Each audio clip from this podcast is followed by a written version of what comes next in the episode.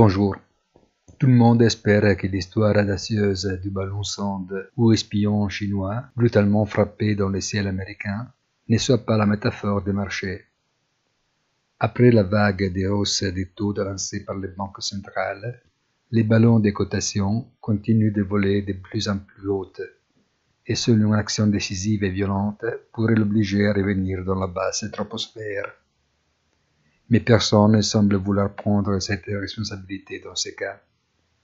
En théorie, c'est une semaine de décompression, sans données pertinentes sur le front macro ou des bénéfices des entreprises. Pas de rendez-vous remarquable, mais toujours en arrière-plan, la situation complexe en Ukraine et depuis hier la résurgence d'un dialogue compliqué entre les États-Unis et la Chine. Bonne journée et rendez-vous sur notre site easy trading finance point I T.